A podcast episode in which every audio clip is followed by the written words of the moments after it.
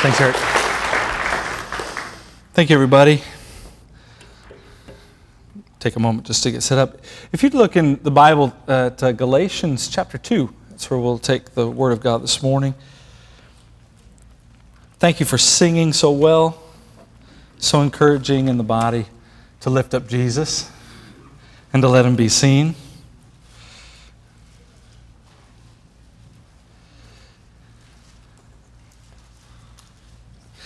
Last year, when I came and asked you, I usually ask every congregation where I am if anybody in the congregation speaks Italian, Italiano. And uh, none of you do or did. Anybody this year? Did you learn it? Anybody? But then I asked the whole congregation, did, does anybody eat Italian food? Anybody still eating Italian food? All right, well, then we, we're, we're talking each other's love language here today and I'm going to continue on from that. In fact, now I, I come from Italy, and Italy's Roman Catholic. There's a doctrine called purgatory. I'm not an adherent to it, but this is going to be probably the closest thing to purgatory you're ever going to get. And what I mean by that is I'm going to talk about food today, and uh, some of you are going to love that because you love food, and some of you are going to hate that because I'm doing it right before lunch, and uh, it's just going to make you long for lunch. Uh, but uh, we're going to look in Galatians chapter 2 because there was a great instance over food uh, that actually impacted the gospel. And the way that I'd like to share this with you is I'd like to be able to uh, give you three different points, like all good preachers do, to give you three different points, but I want you to be able to speak beyond menu in Italian, okay? So I'm going to give them three words in Italian, some of which you might already know. They all start with M, and we're going to increase your language skills. And so the first word that we're going to utilize today, the first point is mangiare. And that is a very common word. How many of you recognize that word? Maybe some of your relatives used it uh, if you have Italian descent. Mangiare, it means mangia. It means let's eat. And so that's going to be our, our first point. We're going to talk about food for a little while as well. But before I do that, let me give you the overarching picture, okay? Uh, if you take notes and, and, and write quickly or slowly, let me give that, uh, let me give you the picture. It is this. The good news is making much about Jesus, okay? Making much of Jesus begins at our tables, in our homes, principally by dismantling our prejudices and opening our lives in grace to other sinners. I'll just repeat that real quick. We'll go through that again. But making much of Jesus starts first at our home, at living room level, at living room level, at our own tables, principally by dismantling our prejudices and opening our lives in grace to other sinners.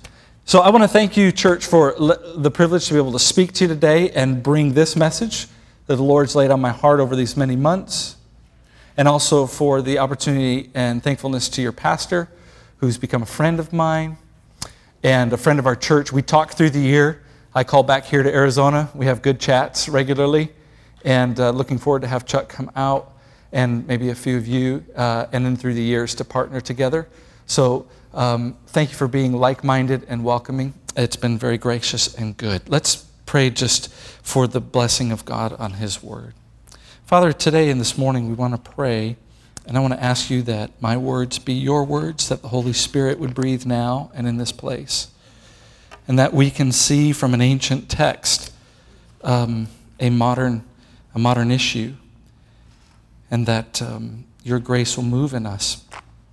And as it moves, that we would be so impacted by your Holy Spirit that others would find refuge in grace and be pointed to Jesus, that we as a church family would make much of Jesus together in Tempe. In the name of Christ, I pray.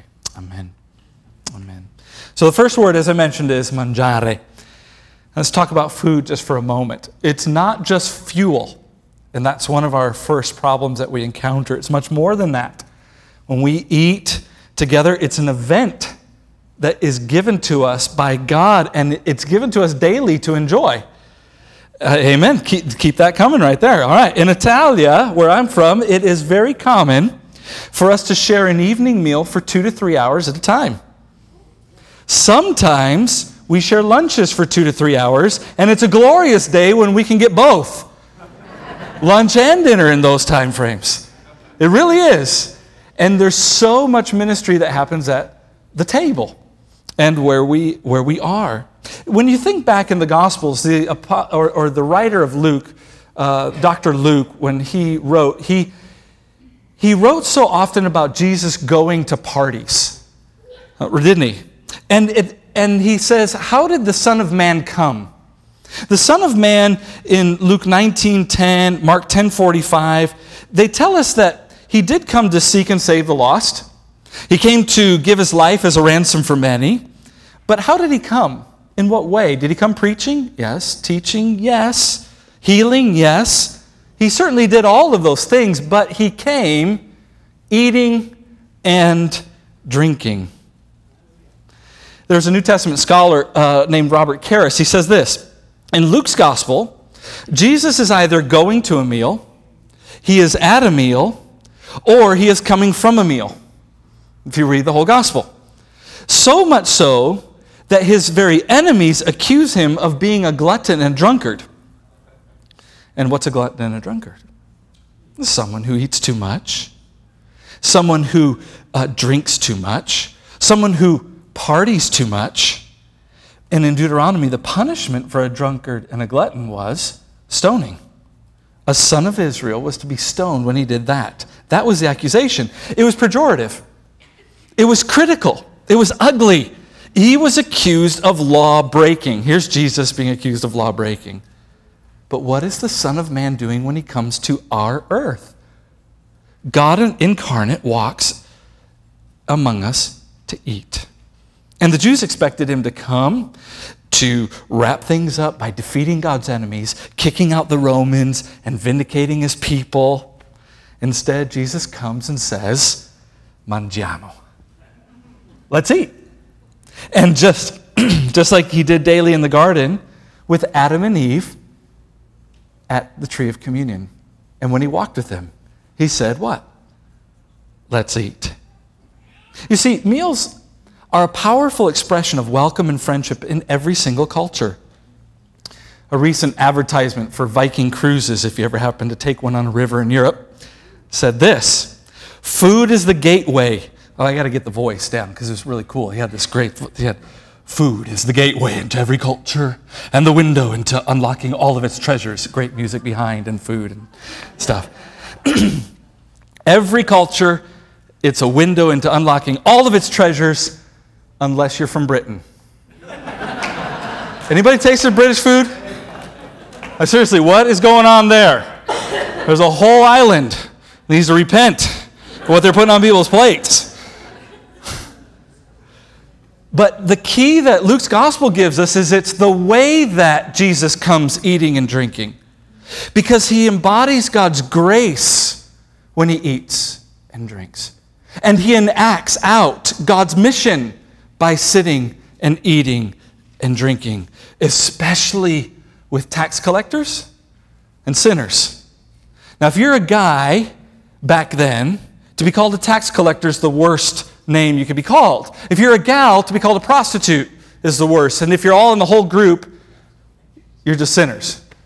A tax collector, sinner, Gentile, etc., were traitors to the cause, traitors to Israel. But that's who Jesus would eat with. They were collaborators, you see, with the Gentile occupiers. They would collect taxes from their own people. They would, they would raise the taxes, do a very Italian thing, and they would take it and they would um, then pay it to the Romans and keep some for themselves. And that defiled God's holy land. They were, con- they were definitely not considered the patriots of their day. So that led the table companions of Jesus, the people that he kept company with. It led the Pharisees, the law keepers. Notice how I do this the law keepers to criticize him, to conclude that there's no way that Jesus can be from God. Look at Luke 5:30 and 739. Chapter 15 verses 1 and 2. They're all saying he can't be from God. Look at the company he keeps. Look at who he eats with. Look at where he spends his time. But there's good news for us. God's grace is so amazing that he prepares a table in the presence of his enemies and eats there with him. Remember Psalm 23? He prepares a table in the presence of his enemies and eats with them. That's Jesus. And that's beautiful. And so eating meals is an everyday need. And it's an everyday gift. It's a need and a gift together. And it all comes from God. It's a beautiful means of communicating and expressing the gospel. Why?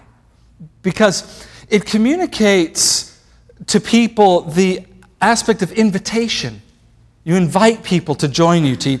It communicates acceptance of other people when you're looking eye to eye and peer to peer at, at the table. It communicates welcome to people. We all enjoy being warmly welcomed. It communicates uh, parity and friendship. Eating a meal with people communicates kindness, favor, grace, and sharing and unselfishness and servanthood, etc., etc., etc. And you can come up with even better ones. So, what happens when we eat together? Well, we share. We share food as friends. We sit at the same level. Can I ask you, don't we all ache for friendship? Beyond our Facebook walls? I got 2,000 friends. No, you don't. You don't even know who they are if you're at 2,000 people. I, it's just, I'm just kidding there. That's all right. if you have 2,000 friends on Facebook, you probably don't remember half of them. We all ache for friendship. What do you do when you sit at the table with others? You share diversity.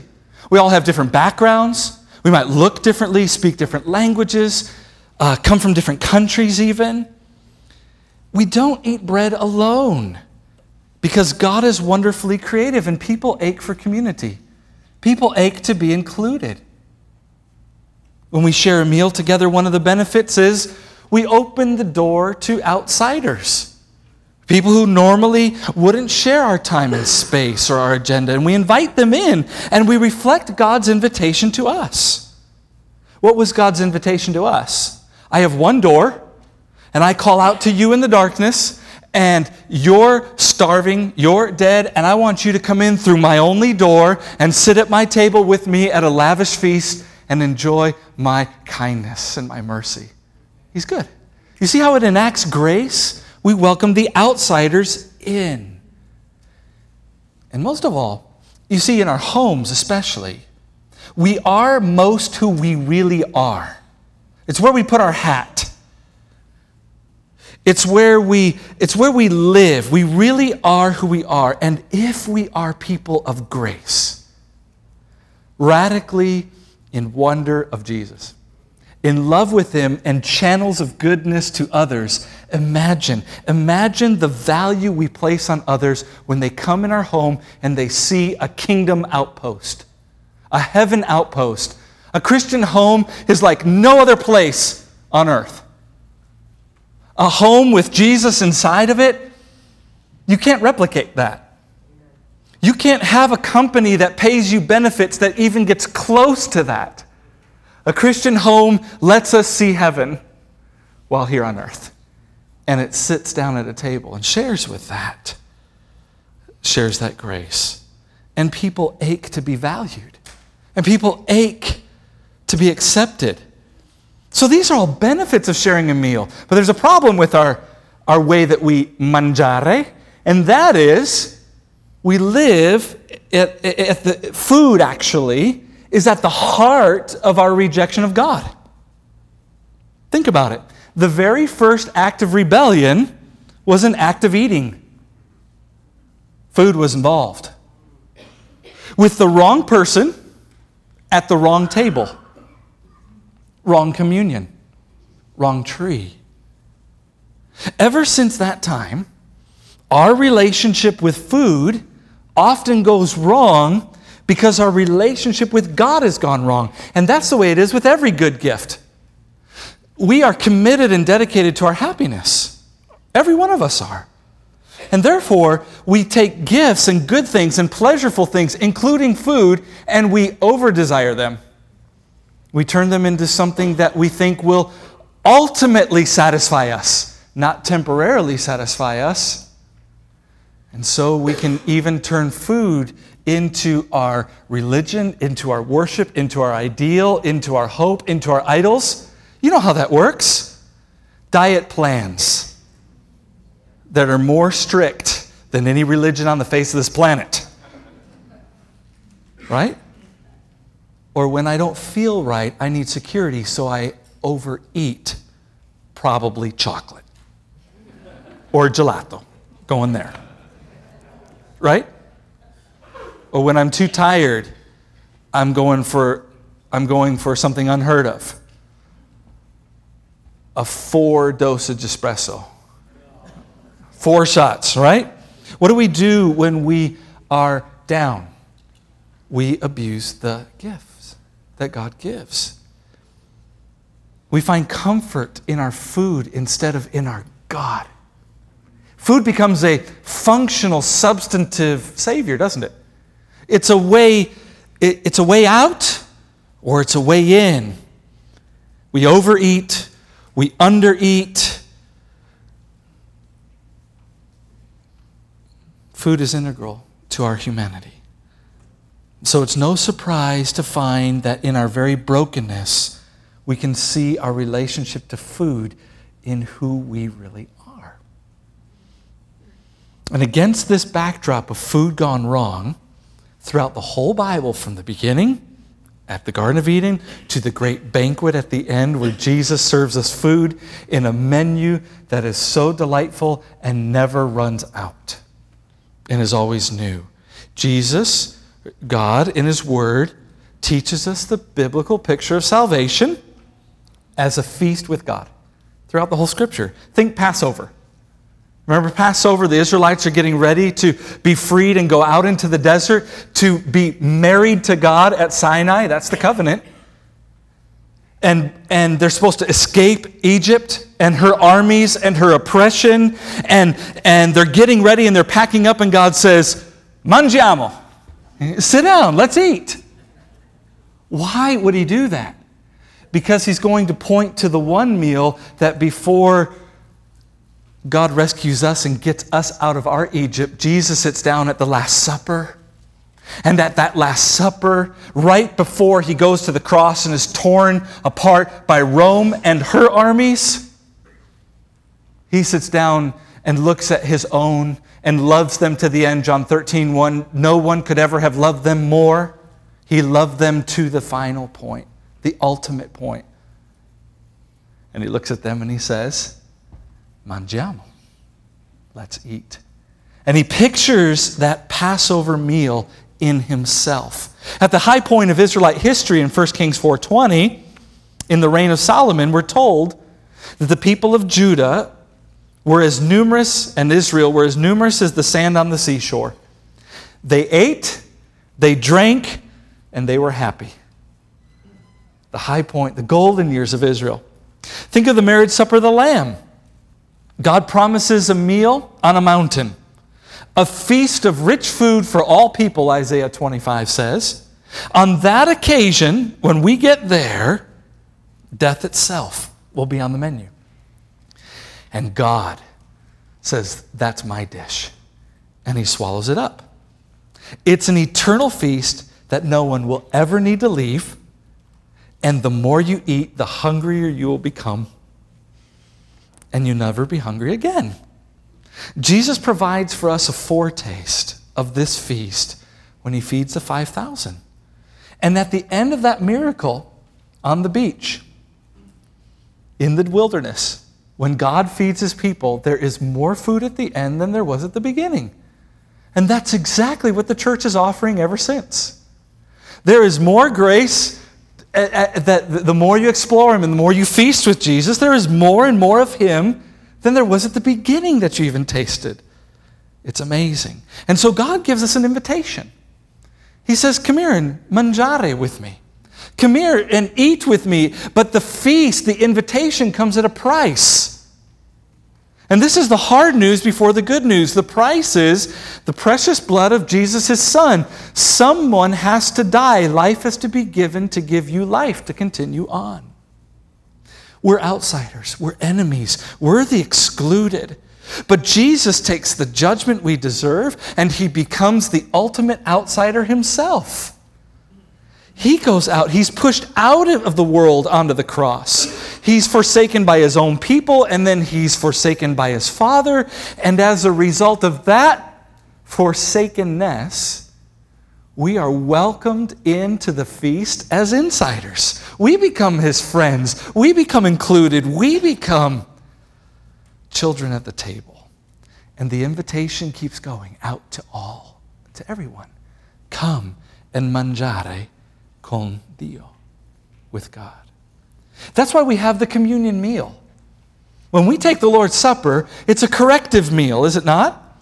It's the corrective meal of reconciliation. It's that meal that shows this was the price to give you an invitation to come in. Let's remember him every time that we take this and proclaim his death until he returns. In the early church, Many scholars have indicated that communion was celebrated as part of the normal meal when Christians gathered together. It was a special drinking and a special eating of bread to remember Jesus at their tables. But our problem in that invitation is you know this quite well. We live in a graceless culture, a culture of competition. We're all trying to get ahead, a culture of insecurity in which we're all trying to prove ourselves a culture that takes every divine issue and politicizes it. A culture of spite in which we hold grudges, envy, success, protect our, to protect ourselves. In this culture, our shared meals, in this culture of gracelessness, when we share meals, we share a moment of grace. It's a sign of something very different. It's life in the kingdom as one author, Peter Leithart, wrote, he demands that Christianity demands of us that we all adopt a new set of table manners, a new way to eat. You see, eating together enfranchises people. We don't even need, and this is beautiful, we don't even need to be able to cook. We just need to be able to be people who eat and people who love Jesus. Now, can we do that? Can we do that? Francis Schaeffer said this Don't start with a big program to reach others at living room level. Don't suddenly think that you can add to your church budget and begin. Start personally and start in your home. I dare you, writes Francis. I dare you in the name of Jesus Christ. Do what I'm going to suggest. Open your home for community. So, if an ordinary thing of eating together carries this much ability to show grace, what are other life rhythms that God might impact to show grace? Here in Galatians chapter 2, there's an eating issue, there's a situation. The Apostle Paul has to confront this because the gospel's at stake. In fact, in chapter 2, an entire region is at risk of losing the truth and the fruit of the gospel and making a ghetto of exclusive eating clubs. Therefore, you had to be a certain race and you had to practice a certain rite to be able to eat and then hear about the gospel. Paul says this is no small issue, this is massive because Galatia sat at the door of Europe. And the gospel would not proceed in that multicultural context into the doors of Europe and proceed beyond if they didn't get their eating right. There were two things in Galatians 2 that were manifesting this problem the, the private act of circumcision, okay? This is in the first part, verses 1 through 10. In verses 1 through 10, the private symbol of circumcision Paul brought Titus along as a living example of the grace solution, saying, Here's a brother who is not circumcised. And Titus just has to be, I, I, think he, that's a real man. He just has to be so confident to be able to walk along with Paul and Paul introduce him as, here's a guy who's not circumcised. I'm, you, you can work that one out. But I'm just thinking Titus has to be very confident himself. But since that's a painful subject, I'm going to talk more about the food part because that follows in verses 11 through verses 14. It was here that it was manifesting not in a private symbol, but in a simple public form of acceptance of who they ate with. The meals represent anywhere the nature of man loves to take over and load it with cultural rules and expectations. We have that everywhere we go. In this day, in this era, it was who you ate with equaled cleanliness and holiness. All right? Who you ate with equaled whether you were in the in crowd of God or not, or you were holy or unholy. Sharing meals became the battlefield where churches would be planted or they would stop in that moment. The question before Paul was would the apostles stay true to the good news when it had implications that were outside of Israel in the way that they ate? The question to the apostles, you see, it says down in Galatians 2, but um, I went in, in verse 9, and when James and Cephas and John, who seemed to be pillars, this is when he went to Jerusalem, perceived the grace that was given to me, they gave the right hand of fellowship to Barnabas and me that we should go to the Gentiles and they to the circumcised. And they only asked us to remember the poor, which was the very thing I was eager to do. But when Cephas came to Antioch, I opposed him to his face. Boy, we all love a good apostolic fight, don't we?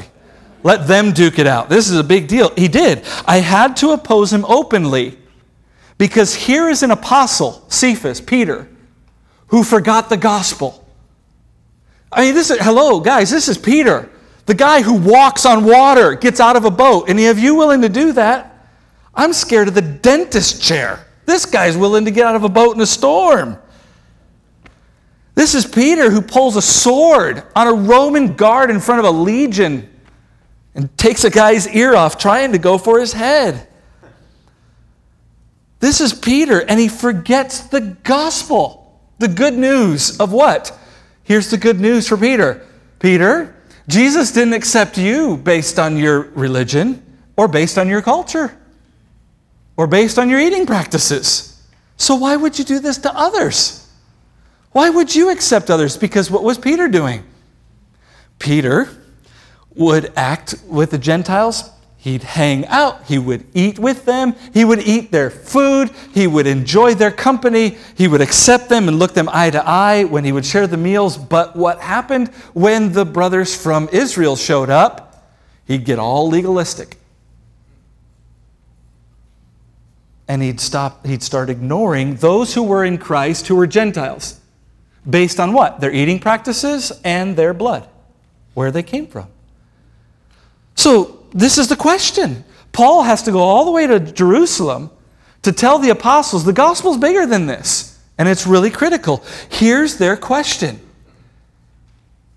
Peter is, um, or excuse me, Paul is asking them, can you live with a gospel that permits Gentiles? Who you Jewish men were taught to despise, to be welcomed at the table and eat the things you were taught to abhor. Could you welcome them? You were angry at them. You were taught to ignore them, but can you bring them in and eat with them? And Peter, even before, you go back to Acts chapter 10. Peter is there um, being taught a food lesson. You know, remember the food lesson? God put animals in a great sheet and lowered them, and Peter seeing this vision, and God told him to kill, grill, and eat. Grill is in, grill is in there. And how do I know that? Because he said you're not supposed to, uh, uh, the rule was all across the scripture, they were not supposed to eat of blood, so you have to grill it. Kill, grill, and eat. Anybody up for a good barbecue? Six of you. There's got to be more. Come on, guys. Barbecue? God loves barbecue too. but even he is struggling with the cultural baggage that would have rendered the gospel ineffective. By the way, I love in that story that immediately when God tells Peter to kill, grill, and eat, that he sends him to an Italian to do it? Cornelius, he wasn't a British guy, he was an Italian. I think that's just irony of the scripture. if you're British here today, I love you in Jesus, and I'm sorry. I think you know the message for you.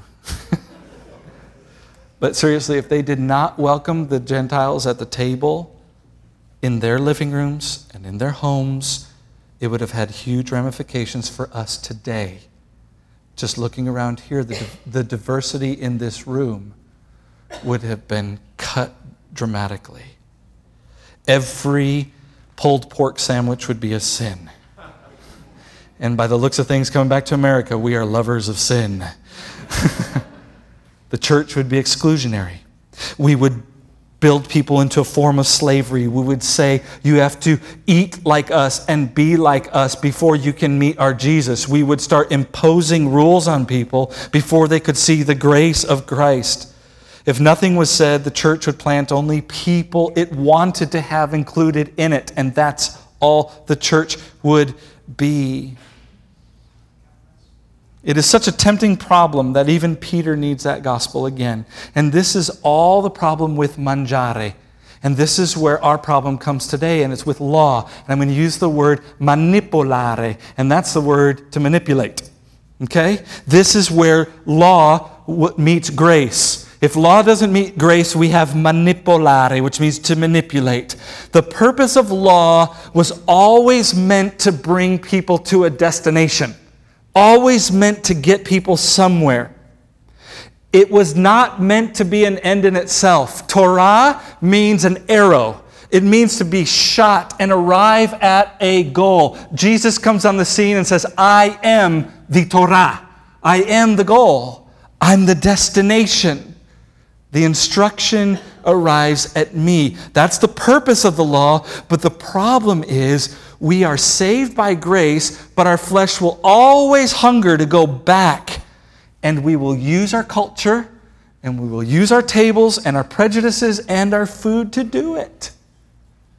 In our church recently, we've had a number of Italian Mormons coming to Jesus Christ out of LDS. And one of them is a well spoken psychologist. He was in line to be the, the the bishop of the ward of our province. And last summer, when I was here talking with you, the very Sunday I was here talking with you was his very first Sunday in our church back there. So it's God fishing this guy out and pulling him into grace. And in his testimony, he stood up just a few weeks ago when we baptized him, and Francesco said, I was a perfect Pharisee and happy to do it. I was always trying, I was always setting new rules, and I was always looking down at other people who didn't meet up to what I thought they should be. Those were my prejudices. But God came in and deconstructed that. And now I'm here as the publican, you know, beating my chest and saying I'm not worthy and welcomed at the table. I, he said, I, I, we would rarely talk about grace, we would reference it because it was part of religious vernacular. But when I looked in the scriptures and God opened my eyes, grace drips on every page of the Bible. Yes, it does. This is this problem that we have of going back and conscripting people back into the law, making the law an end of itself and not getting it to Jesus, is called shadow law. And this is what was happening in their day. They were taking a, re- a religious rite, putting it back over the top of grace, which we are all tempted to do. It was showing up at their table, and it was conscripting people to say, You're not accepted unless you do this. Do we do that in our church? Could it be the mode of baptism? Could it be the style of music? Could it be manifesting a spiritual gift, a political party? By the way, I've been out of the States for about 20 years. God is not red, God is not blue, God is gold. Could it be an academic level?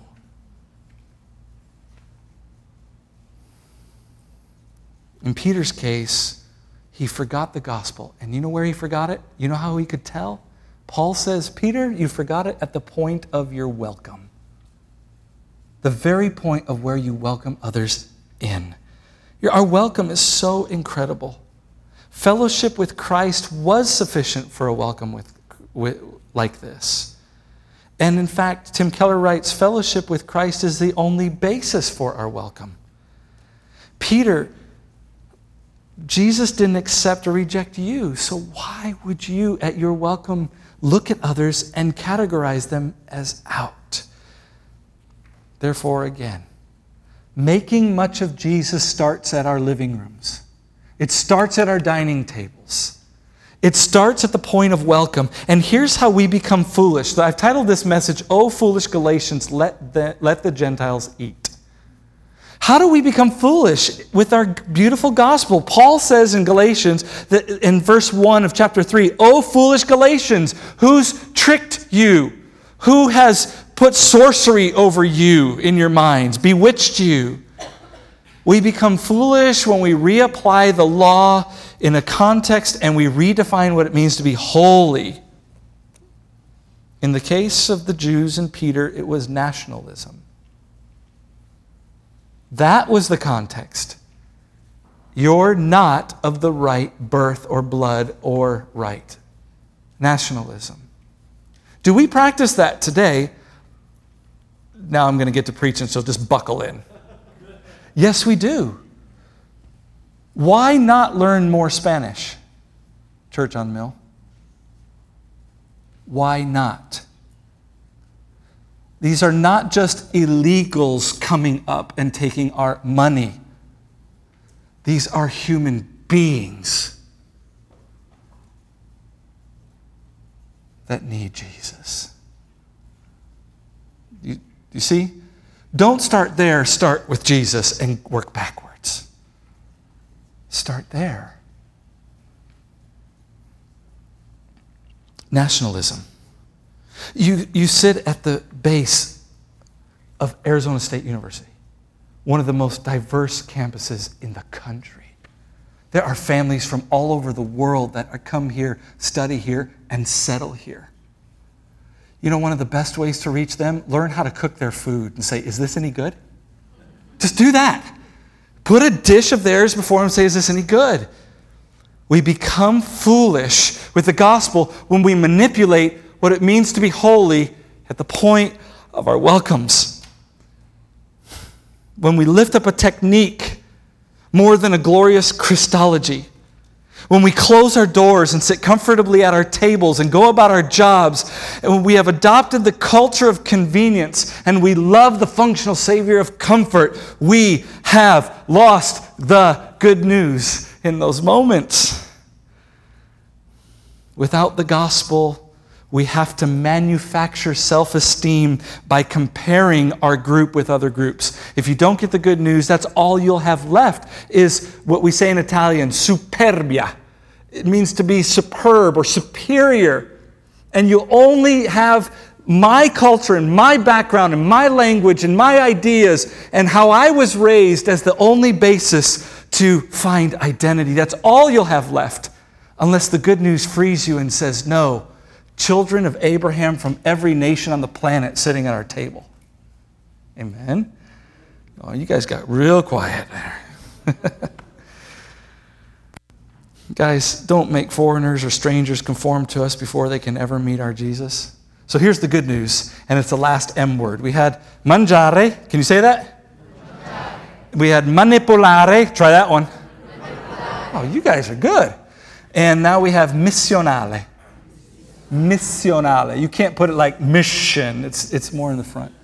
Missionale, yeah, yeah, you're getting it. Missionale, it means missional. It is the aspect of grace. You see, in this passage, when he opposed Cephas in Galatians 2, certain men came from James. He was eating with the Gentiles, but he drew back and separated himself. He questioned him in verse 15 justified by faith. We ourselves are Jews by birth and not Gentile sinners. Yet we know that a person is not justified by works of the law, but he's justified through faith in Jesus Christ. Justified means that you know you stand condemned, but the penalty of condemnation says, I don't pay that. Someone else does. That is faith in Jesus Christ. He did. Therefore, you are free to live with grace. We've also believed in Jesus Christ. And then he goes on and continues in the conversation. And if you go down to verse 19, for through the law I died to the law so that I might live to God. Paul says, I, I did the law, but it was all about me. It was what I achieved. It was all about Paul and nothing about Jesus. So I died to that so I could live to God. And then that famous verse, notice in the area of food issues, I have been crucified with Christ. It is no longer I who sit at the table and eat and live because that's the conversation going on. But it is Christ Jesus who lives in me. And the life I now live in the flesh, I live by the power, the enabling power of the mission of God faith in the Son of God. Who did what? Well, he loved me, he gave himself for me. Look what he did, and now I can do that. So I do not nullify the grace of God. Because if righteousness were through the law, the end, look at what I've done. If, it, if, if, if, if I brought my holiness to the table, if it was through that, then Christ Jesus died for no purpose. A marked example of a Christian who gets grace radically is that we see the cross so wonderfully that it breaks down our prejudices and opens our home. This is mission. You see, you have the ministry here. I've talked about ASU, you've got all the diversity around you. You have people that you work with, you have relatives that live near you that you are ministering to. You have families all in your neighborhood. Yes, you know the ministry that's necessary, but you will never place yourself into apolitical. You'll never place yourself into awkward into intimidating intercultural experiences by opening your home unless you have a new motivation. A marked motivation of a Christian is I so see the glory and the beauty of the cross that Jesus is all my wonder, and I can't help to share that with humanity, even if I look silly to a person who doesn't look like me. This is a new motivation. See, it's not just that I'm asking you, Church on Mill, to put more willpower into this. You know, get your homes open, invite people, put yourself into awkward situations, make dishes incorrectly, all these different things. No, no, no. I'm asking you to eat with others because you've been freed to eat with others. Jesus is the good news. This is why we can make much of Jesus. But you have to recognize how do I do that? You have to recognize the stranger in all of us. We are all foreigners to the gospel. We are all out, if you will.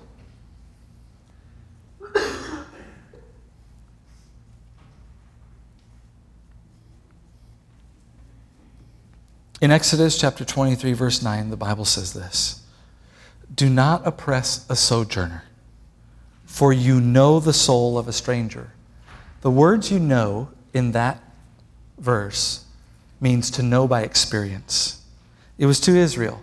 You know what it's like to have to journey. You know what it's like to be oppressed in Egypt. You know what it's like to get out and be rescued. And if you know that, then you know the soul of what it means to live where people are. And if you know that, then go back and enter into it. Being awake to the suffering of others helps us find our very own healing. We are brought out of the captivity of our inner Egypt into a freedom and wholeness. Remember what it was like to be a stranger before Jesus, and it will help you extend compassion to yourselves and then to others. It should capture our heart. There's an author who wrote a book called A Fellowship of Difference. And in it, he says, in Christianity, the we is always bigger than the me. The we is always bigger than the me. And now I can live by faith to the Son of God. So if I look at people, and we have a political party in, our, in, in the north where we live in Italy, and it's called North League or Lega Nord. And in that political party, it, it, one of their, their emphases are no foreigner and no religion. So obviously, I'm out. But if we can bring the gospel to Italians, where all of a sudden, and they're, they're everywhere, they're in the businesses and in the administrations of the cities, etc. But if our Italians who are believers, your brothers and sisters, start to understand grace and they're including all these different people at their tables too, what kind of sign will they give when they come in and instead of looking down at people saying, What are you doing here? This is our land. You're not European enough. You're not Italian enough.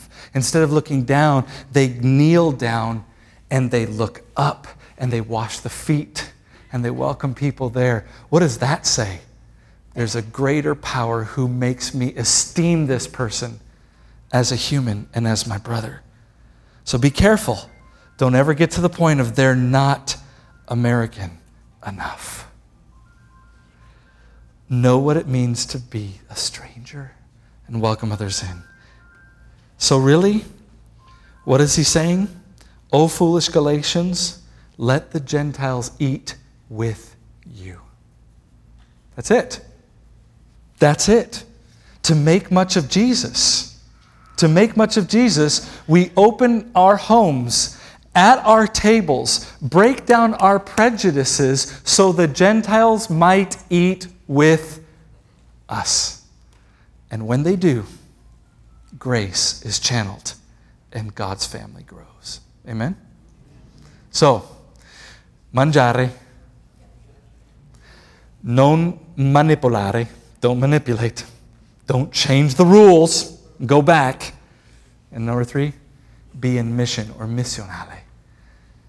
Eat with others. All kinds of others. People like you, people not like you. And show grace. Show grace. Tell them about who Jesus is. And enjoy your food. Amen? That's good. Lord Jesus, thank you this morning for the opportunity we had to share share this time together during this hour.